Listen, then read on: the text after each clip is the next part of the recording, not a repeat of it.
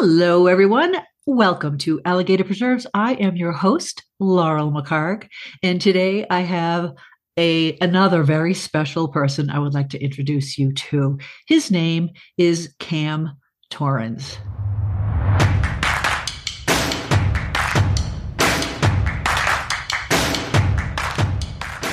Welcome to Alligator Preserves, a weekly podcast about revealing yourself through storytelling, story reading, and story writing, but probably not story arithmetic because that's not a thing. You just might surprise yourself with the secrets you'll uncover. Cam, well, first of all, I should ask you does anyone ever call you Cameron? Uh, my mother and my sisters call me Cameron, and everyone I went to high school with. Oh, and was it said like, did you think you were in trouble when they called you Cameron? Or was that just what they called you? That's just what they called me. I grew up with Cameron, and and uh, when I went to the Air Force Academy, they started calling me Cam, and I didn't argue. I usually just kept my mouth shut to stay out of trouble. I understand that. Uh, for those of you listening today, Cam Torrens, Cameron Torrens, is an Air Force Academy graduate. I'm a West Point graduate. And so we have a few things in common. And we met a while ago at uh, here locally. I live in Salida, and Cam lives in Buena Vista or Buena Vista, as some people will call it. And so we're in a writing group together. I just have to, you know, put it out there that I already know this amazing man. So, Cam, I'm going to call you Cam because that's how I know you as. You have been many things in your life. You have been an Air Force officer over 30 years. You have been obviously a pilot when you were in the Air Force. You've been an attache. You've been a, a, a professor. You're, you're a dad of six children, and you currently are in a high position in the local search and rescue organization, which is an amazing organization, by the way. Let me just say that tell our listeners right now who you are right now. Well, uh, right now, I consider myself a retired veteran who has found his niche. You know, I was wondering when I retired from the Air Force what I was going to do. I was pretty sure I didn't want to go into corporate life or work long hours at another job. I wanted to do the things that I liked while still serving. And so uh, the real joy in that has been the opportunities with the search and rescue here in Chaffee County. Uh, I found a lot of joy in that over the last five years. And um, I, I, noticed you said high level position. I I don't have any real special skills in search and rescue except that I can carry heavy things and hike long miles. and I know how to talk on the radio, so I do serve as an incident commander. But yeah, that's been a big part of my life uh, since I retired. And also, we still have two kids left in the house that uh, just entered high school, first day of school today. So I still think of myself as a dad and husband as being important roles in my life. Thanks for asking. Oh, you're welcome. And oh, by the way, you're an author, um, a debut author, by the way, of a book that already you already have 80 amazing reviews on this book, Stable. You are a debut author, and you not only have 80 plus probably reviews by now, but you also have several awards. So you're you're being very modest because what you've also been doing in your spare time is writing. So tell me about Stable. And let me just say, you know, this, the cover is gorgeous and mysterious and intriguing. And the subtitle says, Someone is taking them. So let me let me just say first of all, you've got you've got suspense, you've got action, you've got mystery, you've got really dynamic and believable personal interactions and an amazing sense of humor that even comes out in all of this. Tell me where this came from. Where did this novel come from in your free time? Well, I have always been a reader. I can even after uh, writing a couple of these books, I consider myself a reader first. And so after I retired, I wanted to see if I could do what I'd been reading for years, you know, and it, I felt like it couldn't be that hard. Uh, but I compare it, the analogy I've made is that's like uh, saying that uh, I I uh, love food. So how hard can it be to cook it if I love it so much? Well, I I quickly found out that writing uh, was a challenge. So I when I started on my first book, I was all alone. I wrote a book, thought it was a masterpiece, sent it off to a few places. Uh, over 50 rejections later, somewhere in that time period, I met you and you talked me into joining the writers group, and that had a huge influence. Uh, Central Colorado writers, huge influence on my writing, and I kept at it. Uh, went at a, a second book, and the second book is actually the one you were holding up, Stable, and yeah, and uh, it was inspired. Um, I wanted to write about. I wanted to write what I read, which is suspense, thriller, mysteries. That's what I really enjoy and but also wanted to write they say write what what you know or write what you're good at and i've been in the throes of this search and rescue so the books that i write all have an inciting incident that will have something to do with a search and rescue mission and then for the rest of the book search and rescue will be kind of in the back because my books are usually about bad guys doing bad things and good guys you know trying to put the bad guys away so I mix in search and rescue with that and come up with some pretty weird search and rescue missions. All right. So some of it is autobiographical, would you say? Some of it? Well, the setting is uh, here up by Buena Vista, the Collegiate Peaks, San Isabel Forest. Uh, I, am got the Colorado Trail a mile and a half behind me where I'm sitting right now. So that part is autobiographical. Um, I would say uh, people ask me if, if, I'm the main character, and I say no, because the main character in my books is 10 years younger and he has all his hair. So, and I've given uh, him some uh, some traits that that I uh, still aspire to. So I think I think my main character in whole is a little better than the author. Well, such as what traits do you aspire to still after your long and illustrious career in many different things? well, uh, you know, kindness, compassion, and uh, preserving your integrity. Those were things I learned in the service, but you you can never be perfect at. You can never be perfect, and there are ongoing challenges for sure where where did you get your sense of humor because uh, one thing about that i love about your writing i love many things about your writing but one thing i really love is how you insert humor so seamlessly and subtly and uh, it's just beautiful. Have you always been a fun guy? Well if you ask me i always have been but if you ask my teenage boys they'll just roll roll their eyes at you. So uh, i don't I'm uh, pleased to hear that you uh, that you find humor between the pages because I uh, spend a lot of time trying to make those boys laugh or trying to make my wife laugh, and I'm successful maybe 30% of the time. So maybe I'll scribble down those ones that work and I put them in the in the book so so I can approach 100% on paper on paper. well, I I don't think you have to be 100%. I think you have just the right recipe, shall we say. Uh, were you um, were either of your parents or, or, siblings funny? What was your dynamic like growing up? Um, yeah, I would say that uh, I I grew up uh, in a family that had a good sense of humor.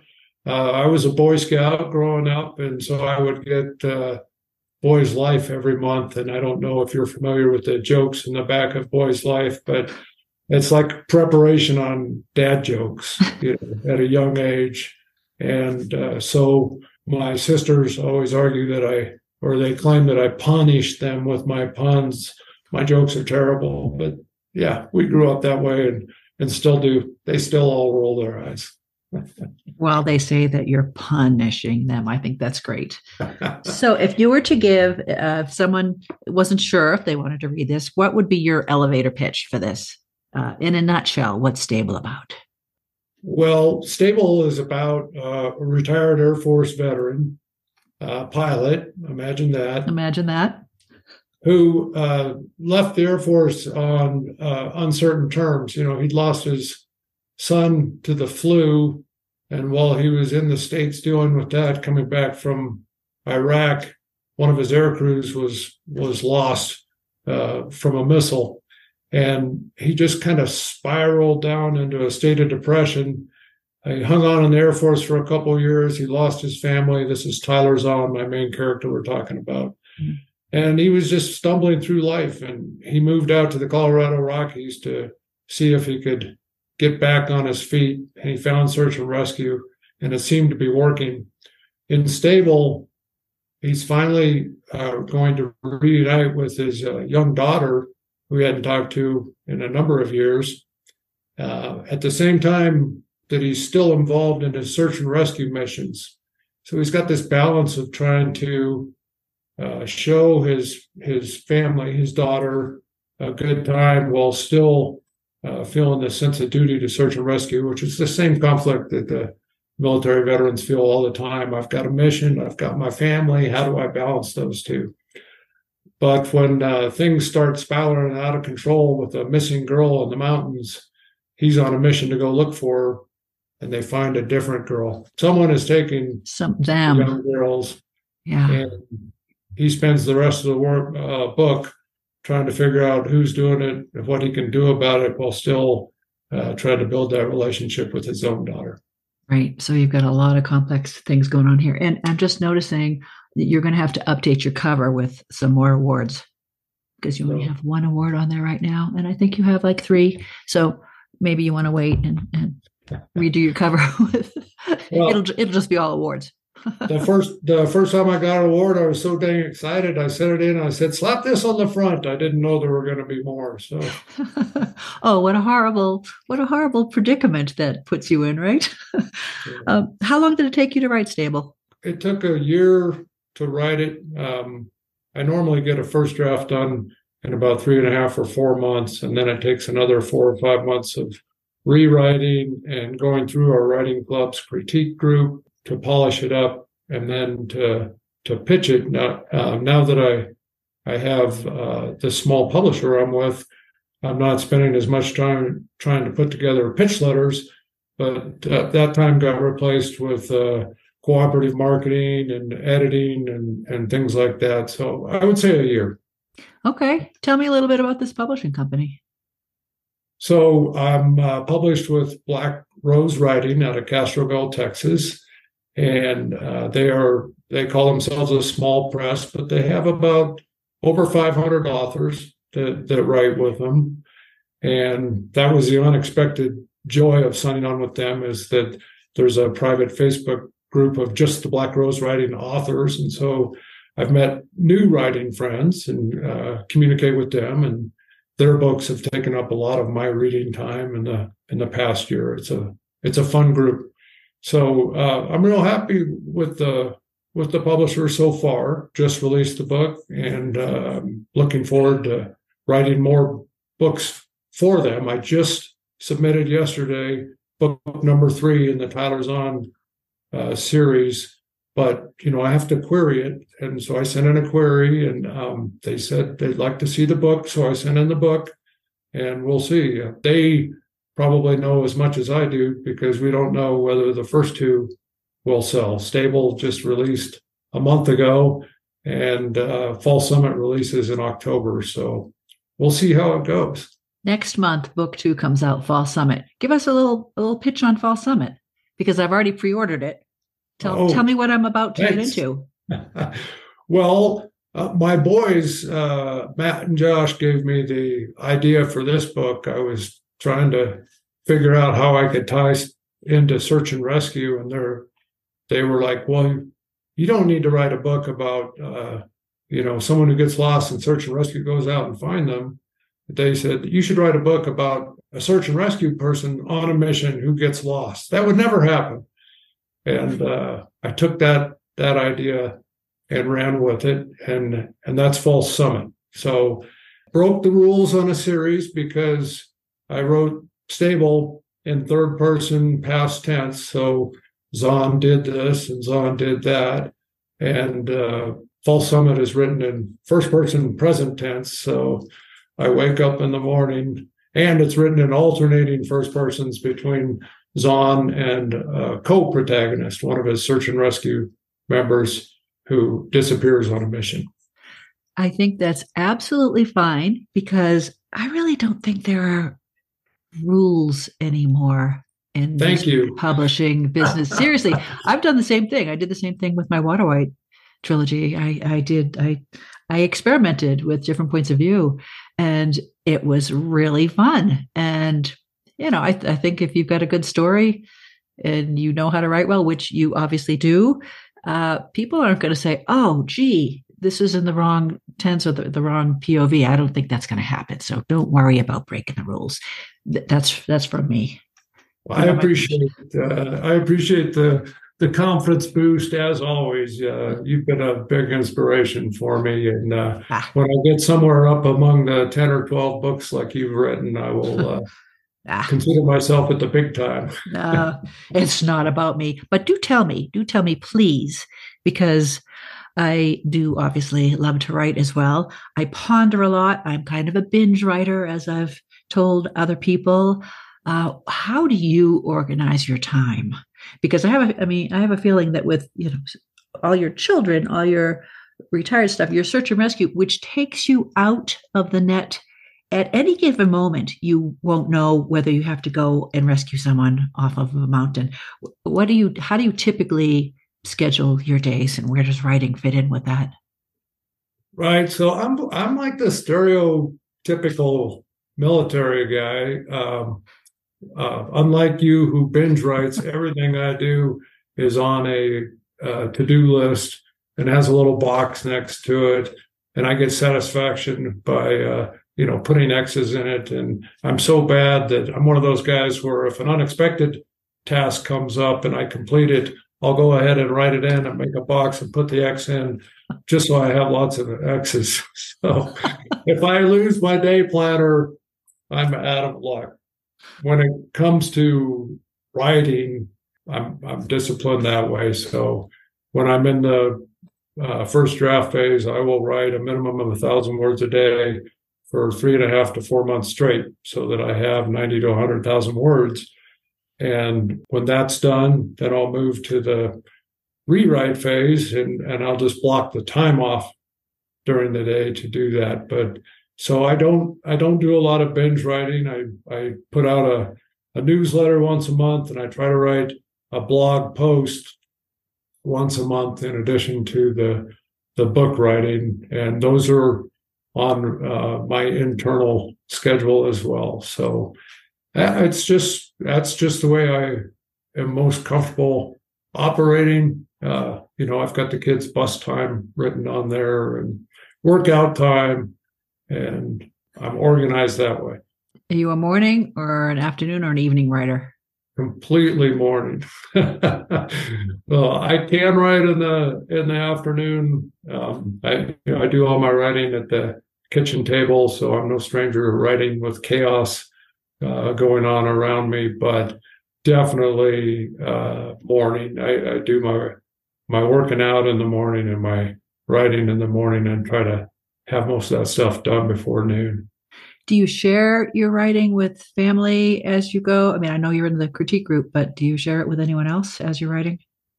Well, now that I know that you're okay with me breaking rules, I can tell you that uh, the number three book that I just sent off to the publisher, the first person that read that was my mother, and she's been the first person to read most of my books. So, you know, they say that well, if you're trying to get feedback, you shouldn't send it off to your relatives because they're just going to tell you it's great. But that's why I send it to my mother. So I need, I'm at that point, I need somebody to tell me it's great, even though um, know it needs a lot of work. So.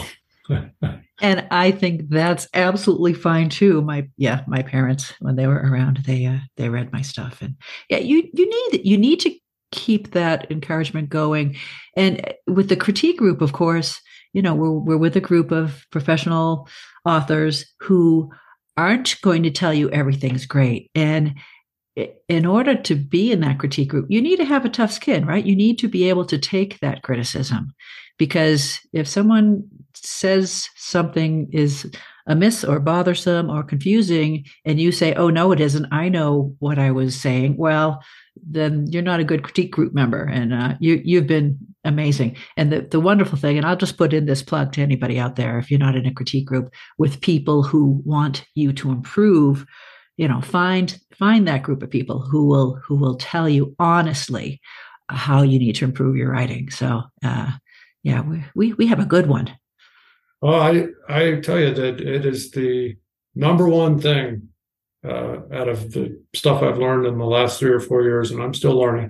But it's the number one thing that I feel has improved my writing. So because especially you know, once you get involved with it and um, you develop a relationship with these people, you want to give them your best work. So you end up rewriting stuff to a level you wouldn't have before you submit it and they still pick it apart and try to make it uh, opportunities to make it better. So then when critique group's over, I go back and then you're rewriting it for the fourth time, and it's just a different product than if you're if you've only got your eyes on your own work. You and I have talked about blind spots. We uh, we feel like we know how to write, uh, and we can't believe that we can't catch our own mistakes. right, and, and we can't because we know what a story is. We know too much. And we sometimes don't let our readers know everything that we know. And I'll just, I'm going to put um, a little pitch in here or, or tell our listeners out there uh, Cam, you and I recently completed uh, the Mighty Pen Project with New York Times bestselling author David L. Robbins. And he did a 12 week course for veterans on creative writing and I got to tell you, my writing has changed immediately. And talk about uh, editing and giving feedback. He was brutal and wonderful and could take a, a paragraph and condense it to a sentence. And uh, his writing is so clean and, and amazing. And uh, yeah. I agree. I, I, you know, I was joking about uh, my mother giving me praise, but uh, I asked her about comparing it to the previous two books, and she said there's something a little bit different with your writing. She goes, I think your your writing uh, is sounding more like you want it to sound. So she knows I'm a big fan of uh, C.J. Box and Craig Johnson, these guys who write about Wyoming and game wardens and sheriffs and uh, and stuff. And when I talked to her some more about it, she's like, "Well, it's like you've taken out some words to actually say more." And I said, "That's the Mighty Pen Project, David L. Robin." Yes, yes, and his tips and the way he edits, eh, you know, they're, they're user friendly. I mean, they're they're things that you can look at in your own writing. And and oh, by the way, he's you know he's giving a conference for our writing group uh, on October 14th. And if anyone wants information on that, you know, let me know. But uh, so you talked about writing being a challenge. What would you say is the greatest challenge in completing a book? I think uh, one of the biggest challenges for me is just uh, making sure timelines match up. So I, I usually try to have a couple different storylines wrapped around the main plot and it's easy when you start getting in and rewriting or focusing in on different sections. If you make a change in one section, if you don't catch what you have to change on the timeline to make sure that holds true, you can be sure somebody else will c- catch it. and so that was a real challenge for me, especially for False Summit, because I was alternating chapters between the present and 60 days prior to the present with a different character. Uh, with that second in the past slowly moving forward to present day. So I found that to be the biggest challenge timelines. And you mentioned your children. Have they read your books? Any of them? Any of your children read any of your books? No, uh, but I think they're going to because uh, so uh, one of my uh, children loves loves to read but has reading challenges so he's a huge audiobook fan and stable just came out in audio and i was taking him to cross country practice the other day and we listened to a chapter and he said that's what you're writing And I said, That's it. And he goes, Oh, I'm interested in that. So oh, so he's yeah. listening to, to, the audiobook. For those of you just joining us, we are here with debut and award winning author Cam Torrens, author of Stable and soon to be released False Summit. And a third book is is coming along. Tell me about the audiobook. Who did you narrate it? So uh, I did not. A voice actor named Tim uh, Simpson did the did the voice acting, who I have not met yet, but um, hoping to meet because I'm hoping he does uh, False Summit as well. The, so not all of the uh, books go to audio with the publisher, and they had actually uh, started working on the audio version. Uh, I was unaware that they had started working on it. So for the next one, uh, it looks like I'm going to get to be involved a little bit more. Completely happy with uh, who they chose and the sense of tension that the actor gives. But uh, the only suggestion for improvement I made was a interface to get the geographical name pronunciations right. So I I say this in a public forum because I know that you have a lot of listeners in the Upper Arkansas River Valley, and because uh, your uh, website uh, Leadville Laurel, uh, when you're listening to the book and you hear of a place called Leadville, you'll know that that's Leadville and right. that uh, Chaffee County is actually Chaffee County. right, right. Little things that perhaps people outside this area wouldn't really care about. Right, right. But, uh, you know, I don't know how you feel. My most important audience to me is uh, my community. And so uh, they, they're the ones that you want to get it right for, right? Eh, pretty, yeah, yes, yes, absolutely. And by the way, you recently did a reading at a church down here in Salida, and it was fabulous. And you had a big group of search and rescue individuals, you know, local ones attend. And it just dawned on me that some of our listeners might not know what search and rescue is, especially if they live in a city or or someplace else. Tell us what search and rescue is. Yeah, so search and rescue uh, is run by the state. There's a national organization, but there's also a Colorado State Search and Res- Rescue organization. Organization, and uh, there, there's actually different organizational structures throughout the country. Ours involves working uh, directly for the sheriff's department, and even though we're a small population county, uh, around twenty thousand people, we have 14 peaks in our mountain range that are over 14,000 feet high. So we're a huge draw for high altitude uh, climbs. And that's why Chaffee County, one of the smaller counties, actually has two search and rescue groups the one in the south that you mentioned out of Salida, and the one that I'm a part of up here in the north, Chaffee County, SAR North. And we have a, a boundary line halfway halfway through our county, but we work together quite a bit uh, for a lot of our missions. So it's uh, when I moved here, I thought, oh, we're 45 minutes from ski resorts. This must be like a ski town. I had no idea that I was moving to a river town and a mountain climbing town. So we have a big variety of missions, large variety of missions that we go on uh, between river rescues and mountain rescues, uh, injured hikers, lost hikers, there's no shortage of active, activity. In fact, in July, we had our busiest July ever. We had uh, 16 missions, so a mission every other day in the month uh, kept us busy. Wow. And and you get paid big bucks for this, right? And I say, I say that, you know, snarkily because a lot of people think that you do. A lot of think that people think that this is a paid job.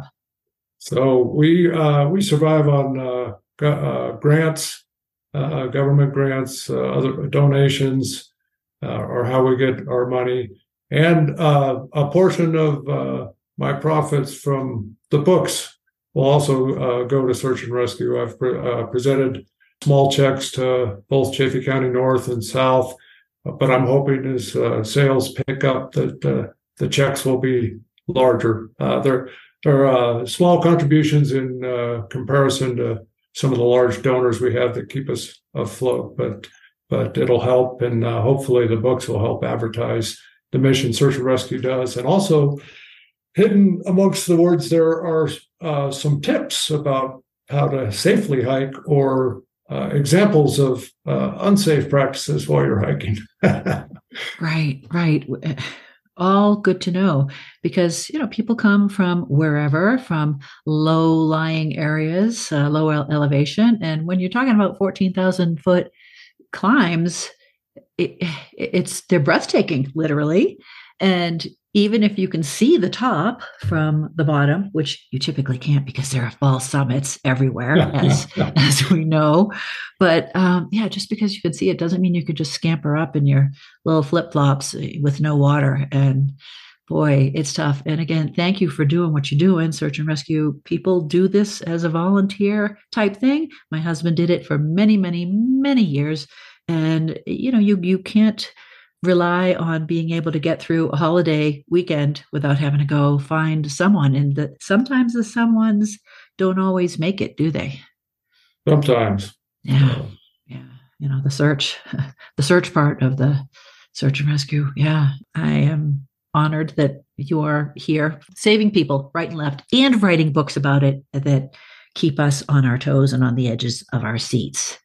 So, Leslie, You've done a million different things in your life. Uh, you're still a young man. Um, if you yeah, could choose, you. I say that because I'm I'm a young woman, right?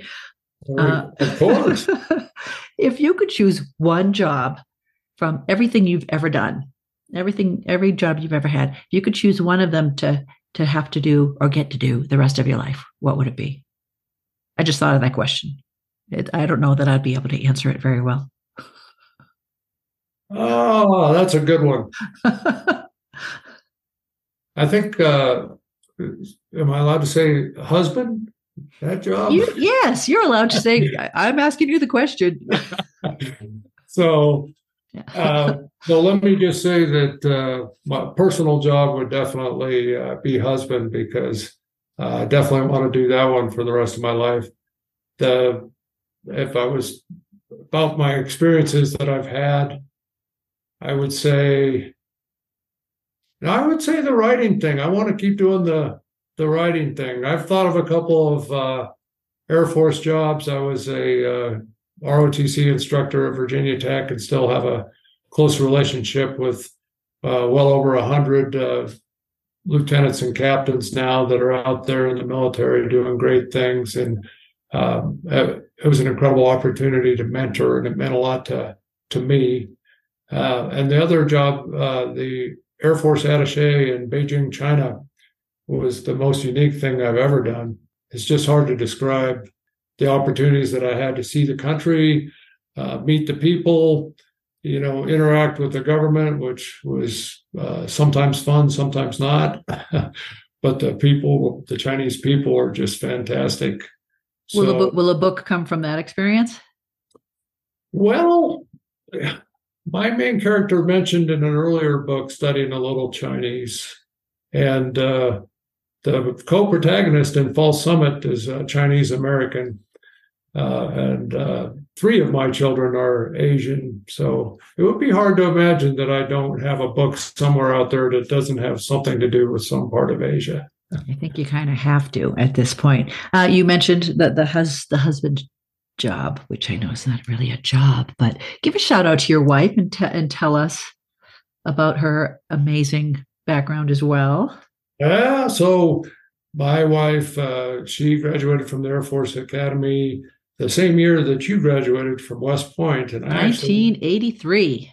I, I actually met her in pilot training, and she had a wonderful 20 year career in the Air Force where I mostly followed her great things around and tried to find a job for me to do while I was following her around.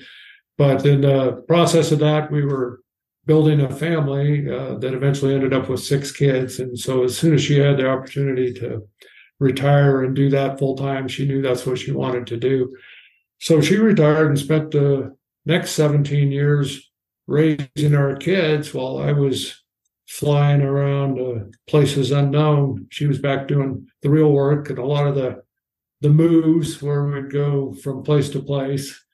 Uh, but then when I retired and uh, she found out that I was taking this not go back to work thing seriously, she was like, "Well, that's it. I'm out of here." And she went uh, and got hired on as an airline pilot, and so she flies uh, out of Denver with SkyWest. Wow! Airline. Oh my gosh! So, what, what a family! Well, I must not be too funny because you know she's not willing to give me. Uh, uh, in the house. I, th- I think she probably uh, saw the uh, uh writing expenditures uh, income balance and decided that someone needed to get, keep bringing money in. bring in the bacon. He's your sugar mama. Yeah, keep that one. keep that husband job. Right. So, so you mentioned earlier that you consider yourself even more of a reader than a writer. And I understand you read like, I don't know, a gajillion books a year. You have a reading goal. And and tell me, tell me about that and tell me about what you're reading right now. Uh, uh just uh, passionate about reading. I always have been. And I thought that might ebb a little bit when I started writing, but I've actually been reading more. So yeah, I mean, I usually I usually read uh, between ten and twelve books a month, and um, I I ha- have four going at one time. I'll have an audio book for when I'm jogging, and uh, usually a paper book uh, and a couple of ebooks, and I just love it. Uh, not all mystery suspense thriller, although quite a few, but being involved with both the Central Colorado writers and with the Black Rose writing authors, I've read a lot of stuff outside my genre lately, a lot of science fiction, even fantasy, which I'm not a, a huge fan of, but it's given me an opportunity to read different things. Um, I found that lately, I'm actually even a little bit of a modern or contemporary romance fan. So I've been, I've read some uh, Emily Henry books, uh, beach music, uh, uh, book lovers. They made me laugh out loud. And uh, lately, Taylor Jenkins Reid. So uh, Daisy Jones and the Six, After I Do, uh, Seven Husbands of Evelyn Hugo. I don't know if you've heard of her. She's she's a good author too. Lessons in Chemistry was a good one I've read this year. And um, I've been reading a lot of Black Rose writing authors. So uh, I'm reading one.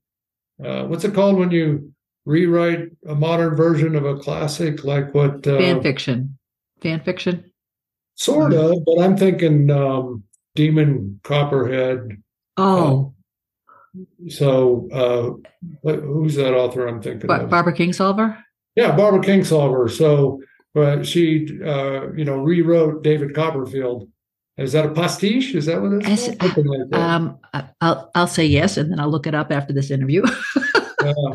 Well, I'm reading this, reading this say, book yeah. now called The Delaney Bennetts, and it's a uh, book about a uh, HBC, historically black college family involved with the college, and it's a rewrite of uh, Pride and Prejudice. So, all right, I didn't realize that Demon Copperhead was a rewrite of David Copperfield. Uh, I'm listening to it now. And by the way, holy mackerel. Wow.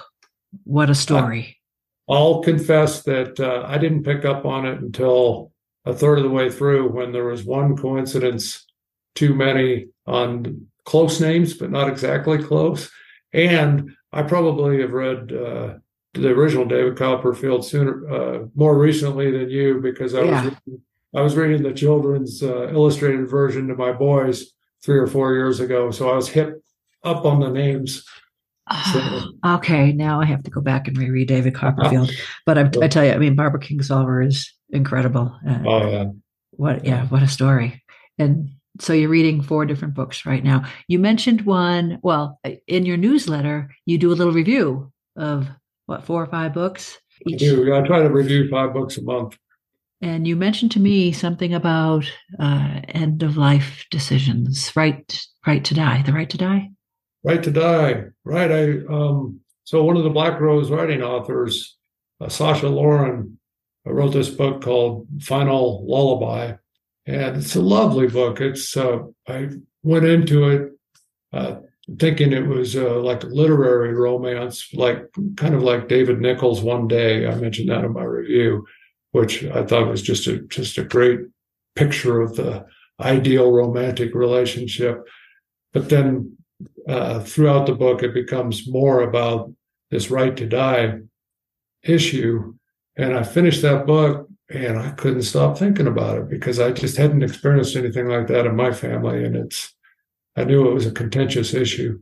Uh, and so, yeah, I wrote a piece in my newsletter, not having experienced it, but how I, how I uh, imagined it would be to deal with it and uh, kind of the, what the arguments were on either side. And there's not, I haven't done a lot of reading with books that I sit around thinking about them after I'm done. I'm usually moving right on to the next one. I'm an entertainment guy. I love to be entertained. But all right, that one got me thinking. So oh, finally, no. so by Sasha Lauren. All right, all right. That's that's an interesting one. I, um, for I don't know if you knew that Colorado is a right to die state. I think I think you might call it that. I know that when I redid my will, it's it's something that you can add um, I didn't know that. Yeah, it, there are a lot of uh, requirements in order. You know, you have to have a, a six month or less diagnoses for, you know, mm. how much long. You know, there are a bunch of different things, but the idea is it gives a terminal patient the ability to make a decision about their final time which right. is kind of amazing. And again, you you mentioned in your newsletter, and again, uh, I I want people to sign up for your newsletter. You can tell us how to do that a little bit later. But you mentioned you, know, you, you don't necessarily know what your decision is going to be when you're presented with it. Like I can say right now, well, I want to be able to have the ability to say bye bye when I want. But who knows when the time actually comes? I don't know because I haven't been there. So it, right, well, that that was uh, I, I think my main point was that looking at it from afar, you know, I can say, well, I have these views because of my ethics, and I have these views because I'm a Christian. But I think that uh, when push comes to shove, if it's right there in your family with someone you love or yourself, uh, your view, your decision is going to be based off of uh, that love more so than those things that you were looking at it when it was from a distance which I think is what you just said. Yeah. From a distance. Okay, can't sing any more of that. Where are you the most happy? In the mountains. All right. No, no question. Yeah. So, yeah. And where did you grow up? I grew up in Washington State, uh, mostly on the west side, at the, in the Olympic Mountains. So in my Boy Scout days, we were hiking in the rainforest out by Lake Quinault and the Hoh River. Um, so it's in your blood. I think so. I've always been attracted to the to the mountains. Yeah, yeah. It's funny. I grew up south shore of Boston, you know, on the ocean, and uh, I didn't know too much about the mountains. I remember it was junior year at West Point, I came out for the Army Air Force game to the Air Force Academy, and I remember thinking, "Oh my goodness, this is, it's so stark out here." You know, the if you've been to West Point, which I know you have, the the history of the place, the buildings, the the the granite, the uh, permanence of it, the richness of it, uh, all that, and then you come out to the Air Force Academy, and it's all so modern. Uh, it struck me as a place I wouldn't want to live. And yet here I am. We moved out to Colorado in 2003, and I don't want to live anywhere else. Oh, I know what you mean. I, I, mean, there's something about the West being able to see distances. You know, I've done a lot of hiking on the uh, up and down the East Coast, and you'd hike for hours just to get to a spot where you might be able to see something in the distance. You know, a hole in the trees or a rock bluff. But then I took I took some Boy Scouts from the East Coast out to New Mexico to the Scout Reservation of Philmont, and we came around a corner the very first day where you could actually see 50, 60, 70 miles in front of you. And uh, I turned around and they'd all stopped. They were just standing there with their mouths open because they'd never seen that that far before, you know. So. You just can't capture it with a picture. No, but there's home. I bet you when you smell salt water, you think of Boston, right? Yes, that that is true, and I'll be heading there shortly, heading back to the East Coast. And there is there is something that you know smells evoke memories, right? And that's like this time of year. Whenever I smell cut grass, which is not that often up here in Buena Vista, I know down Salida direction they got it, but cut grass always makes me think of football. So, did you play football? I did, yeah. High school high school football. I'm a big fan. So, you didn't play on the Air Force team? Uh, well, I tried out for the Air Force team and uh, I made it through like a four exercise test where they said, You have a lot of potential. You should come back next year and try again. Uh, and then I, I did intramurals uh, after that and uh, enjoyed that's actually where I got into running. But that was it. That was the end of my football days, but I still followed. As a matter of fact, I don't know if you know this, but tomorrow night, Buena Vista hosts Salida up here for the home opener. Oh, will I oh. see you oh. there? No. I'll be working on my next chapter of my next novel. Oh, that's good. That's yeah. good. Yeah. I'll say that anyway. You know what? Maybe I should try what you do, what, what a lot of writers do. Maybe I should try being a little more disciplined. I don't know. Well, I don't. Here's here's why I will make an argument for your method. You binge write because when you write, you have something to say. When you do a thousand words a day, uh, sometimes you're just doing what it takes to get through those thousand words. So my first drafts, when they talk about ugly first drafts, uh, mine are uber ugly. Hard to believe that. So for our listeners out there who are just getting into writing or have been writing for a while, what kind of tips would you give them to uh, take next steps? And for those of you just listening, if you're not watching this on the YouTubes, we are visiting with debut author and award winning author Cam Torrens, author of Stable and soon to be released False Summit. What tips would you give writers out there? Uh, I would say that uh, to first off write. Don't feel like you have to learn how to do it before you do it. So write every day. I, I always start with journaling in the morning uh, somewhere between one and three pages of handwritten journaling that i a tip i learned from a book by julia cameron. But then i would study the craft. So uh, get books on writing uh, look for recommendations uh, read the books and try to apply it into the writing that you're doing join a writers group. I did the first year of this writing gig by myself and thought I was doing just fine. But we talked about those blind spots already. I didn't know what I didn't know. And uh, a, a writing group is great because everybody there wants everybody else to succeed. And uh, they're all going through similar things to what you are. And there are opportunities for education. So uh, definitely would look at an opportunity for a writing group. And that doesn't have to be in person. Zoom, people complain about Zoom, but it's actually a marvelous tool for writing because you can do things with shared documents and shared screens uh, that might actually be harder to do in a in a meeting room setting. So those are the the two biggest tips that I would say. All right. And you talk about handwriting. Do you find you write differently when you write by hand than when you type? Oh, certainly, because like if I was to go back and read my journals, which I rarely do, I wouldn't be able to read them. So oh. I've got ter- terrible handwriting, but I just feel like the handwriting it gets the it gets the juices flowing for later on when I'm when I'm typing. So do you get if you ever get stuck on a scene or what's going to ha- come next, a, a, plot point, how do you how do you get beyond? I, am not a believer in writer's block because you can always write something. You know, you might not right. necessarily know what comes next, but you can write something. Uh, how do you get through times when you know you might not know what comes next?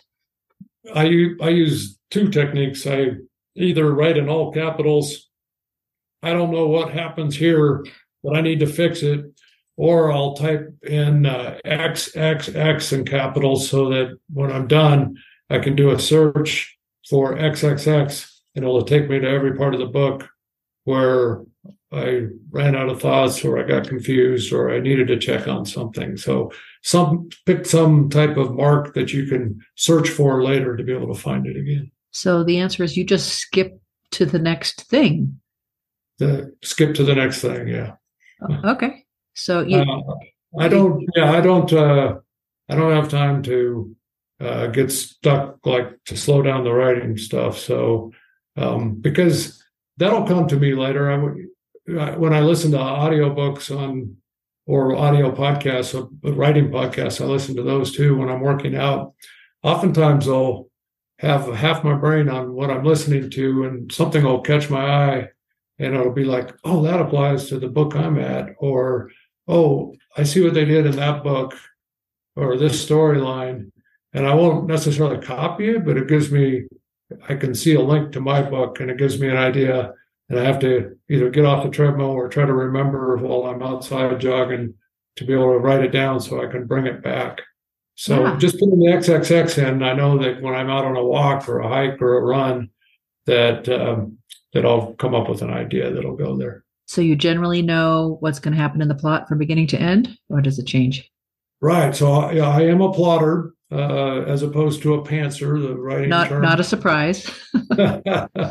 but uh, I have yet to have a book that uh, that turns out exactly as I've plotted it. To include like who the bad guy is, is has changed before from my original outline. But no, I think I think that's amazing and wonderful, and I've heard that from other uh, mystery writers who tell me that sometimes they don't know the whodunit until they get to the end, which just is incredible because they do such a good job of having readers be able to say that any single person could have done it.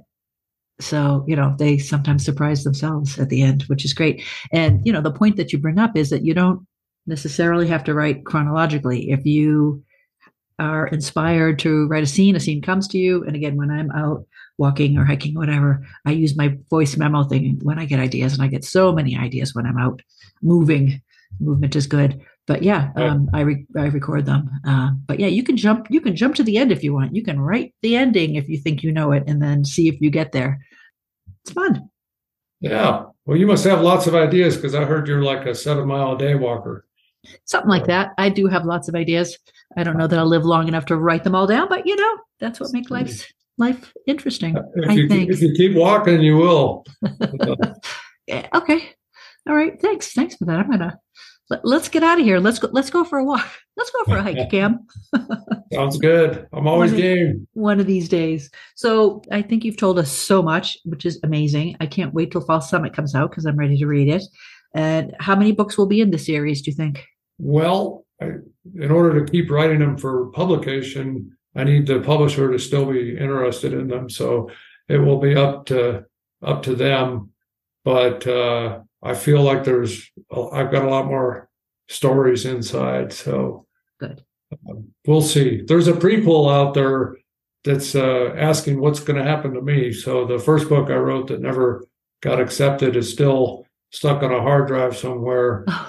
obviously needs to be rewritten. But I'm considering that if the series picks up at all, that I would uh, I would throw that on as a oh before it all happened type of book. Why not? That's called that's called your backlist, I think, right. something like that. So Laurel, I uh, I I didn't open with this, so I want to make sure I have the opportunity to say it at the end. I I really appreciate the opportunities that you give authors and writers uh, on your podcast, and uh, thanks so much for inviting me to come on yours. It's a real honor. I, you know, uh, normally you interview people who've written a book, and I've known you now for three years, and for uh, uh, over two of those, I was one of the ones who hadn't, and I was like, oh. How do I get on alligator preserves? I had to get, I had to finish the book, and so I feel like I've hit the big time now. You have, because because you know I'm big time, right? oh, Cam. Um, do you have any shout outs other than to me? You already did a shout out to your publishing company and your wife and your children. Anyone else you want to uh, shout out to uh, for thanks? So, uh, the uh, since I suspect that a lot of our audience is local, I will just say that uh, Linda Ditchkus is a member of Central Colorado Writers. she was the founder of our critique group and the leader of that critique group. And so if it uh, wasn't for her, I don't think I would probably be sitting here having an interview with with you today. So that's been a big uh, a big plus for my writing. And uh, Vista Library been very supportive, as well as the Salida Library, who hosted me down at the A Church. But um, I work uh, as a volunteer on the board at the Buena Vista Library, and our director there, Cecilia LaFrance, is absolutely amazing. Amazing. She's changing the community with what she's doing with the library and reading, and so that that's an issue that's important to me. And so I thanks for the opportunity for that shout out. Uh, we're working on a library, a big library expansion up here in Buena Vista uh, that goes on the ballot in November. So I didn't realize when I got on to your podcast that I was going to bring up the ballot with you, but it just came out. so vote for the Buena Vista Library. All right. And I'll put in a pitch for everyone listening out there. Please support your local libraries. Please become a friend of your local libraries. Uh, they they do so much for us, and they support local authors, and and also, by the way, your local bookstores. And uh, if you have books out there and you haven't visited your local bookstore yet to see if they might carry your books, do that because generally they're delighted. So yeah. Yes. Well, thank you, Cam Torrens, debut award winning author of Stable and, and another couple that I'm sure are coming out that are going to be award winnings as well. You will send me, I hope, a few cute pictures of you. And, sure. and some that links. take all day to find a cute one. send me some pictures and uh, and links to some things that you might want me to include. And listeners out there, you can find these pictures and show notes on my website at leadvillelaurel.com. Even though I live in Salida, I had to stick with leadvillelaurel.com. So you can find this, and uh, I'll have links to this into the audio version. And Cam, um, today is Thursday. Have you, has this taken up your writing time? No, I got my writing done before our podcast, and uh, I'm moving from this to the library meeting next. All right, I will let you go. Thank you so much for being a guest today on Alligator Preserves, and I look forward to all your upcoming writing. Thanks for having me, Laurel. I appreciate you. You are more than welcome. We'll see you around town. Sounds good. Bye bye. Bye. Alligator Preserves is hosted and produced by Laurel McHargue, with technical support provided by her husband, Mike McHargue. Follow her on her website at leadvillelaurel.com, where she writes about life, real and imagined. If you enjoyed this podcast, you might enjoy her books. Find her work at amazon.com.